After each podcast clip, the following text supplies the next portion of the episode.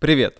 Мы запускаем официальный подкаст Тильда Паблишинг. Мы решили это сделать, чтобы показать, какие классные, необычные, самобытные проекты и бизнесы создаются в России. И для того, чтобы вдохновить тех, кто хочет запустить свое дело, но не решается. Рассказать полезное, подсказать конкретные шаги, предупредить о подводных камнях и рисках.